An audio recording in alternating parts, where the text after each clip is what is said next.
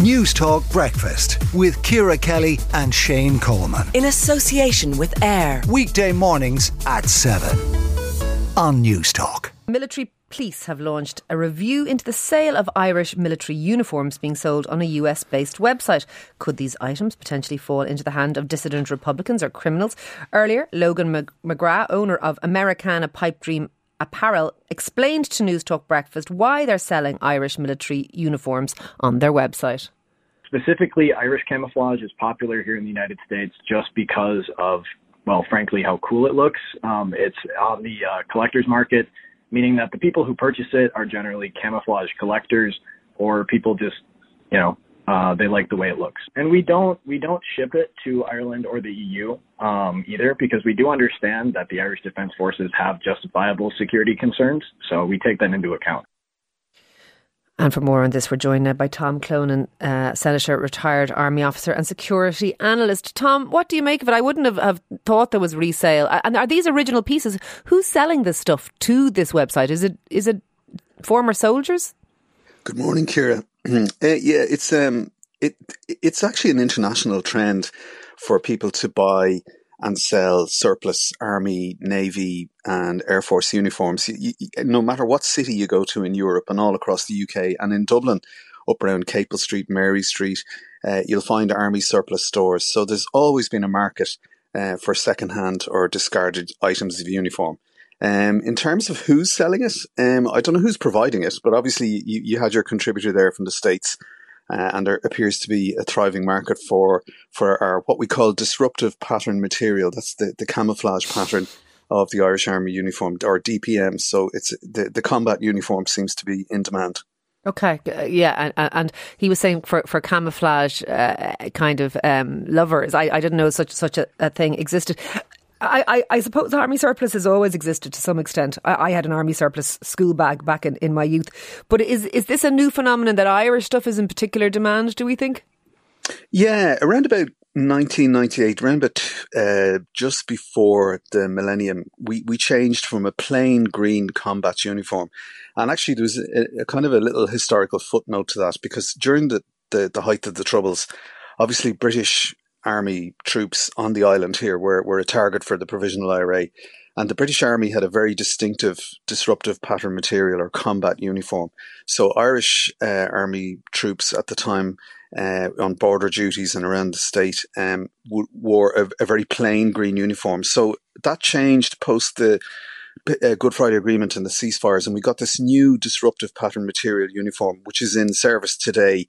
Uh, and it's a very distinctive kind of black, green uh, and brown combination. I can't believe we're talking about this. No, I know. And he's uh, he, the, the, the guy yeah. selling it says it looks really cool, which I thought yeah, was yeah. quite and, interesting.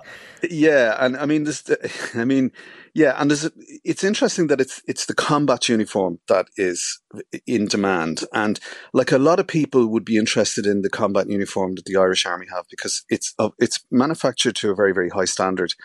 Uh, so it's very, very durable. And that combat, that camouflage pattern is is is designed for Northern Europe, but it's, it's also very useful in parts of the United States for people who are interested in outdoor pursuits, okay, like hunting and so on. Okay. So they, they, they'd and, be into all and, that kind and of stuff. Is there a concern because that, that this uniform could be misused, that it isn't just, you know, fans of, of, of combat gear or people out hunting, that, that it could be misused by people, I suppose, Uh, presenting themselves as members of the Irish Defence Forces for nefarious reasons, dissidents, paramilitaries, uh, criminals. I, I'm not sure who would do so, but but is there a concern around th- um, around that? Of course, yeah. And uh, during the Troubles uh, on the island here, we, we did have uh, subversives, members of the Provisional yeah. I R A and other groups that would actually acquire both Garda and Defence Forces uniforms.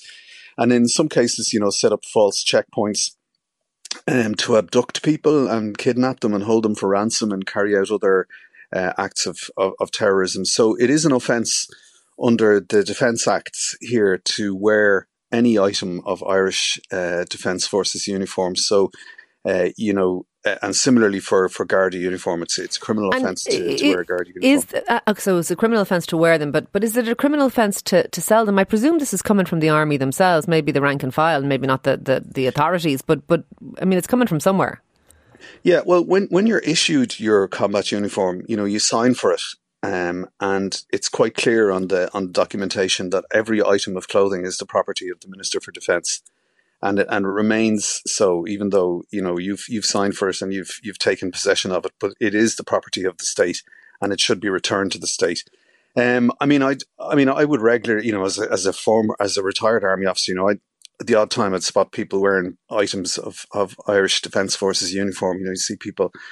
Uh, sometimes as fashion items, sometimes uh, as workwear. Like I've often seen people on building sites who are coming out of jobs, you know, wearing maybe a pair of combat trousers. Yeah, because they're heavy it, duty. Be, yeah, and it's hard, it'd be hard to enforce that. I mean, what do you do? Do you do you call the guards and say, look, there's a, a carpenter there wearing a pair of, pair yeah, of you know, com- yeah. combat trousers? It's, it's, it's and, you, and your school your school bag, Ciara, you know, I hope you, you have handed it back at this stage. They were they were all the rage, I assure you, back in back in the uh, the eighties. Joe Lynam has just walked in. He's nodding.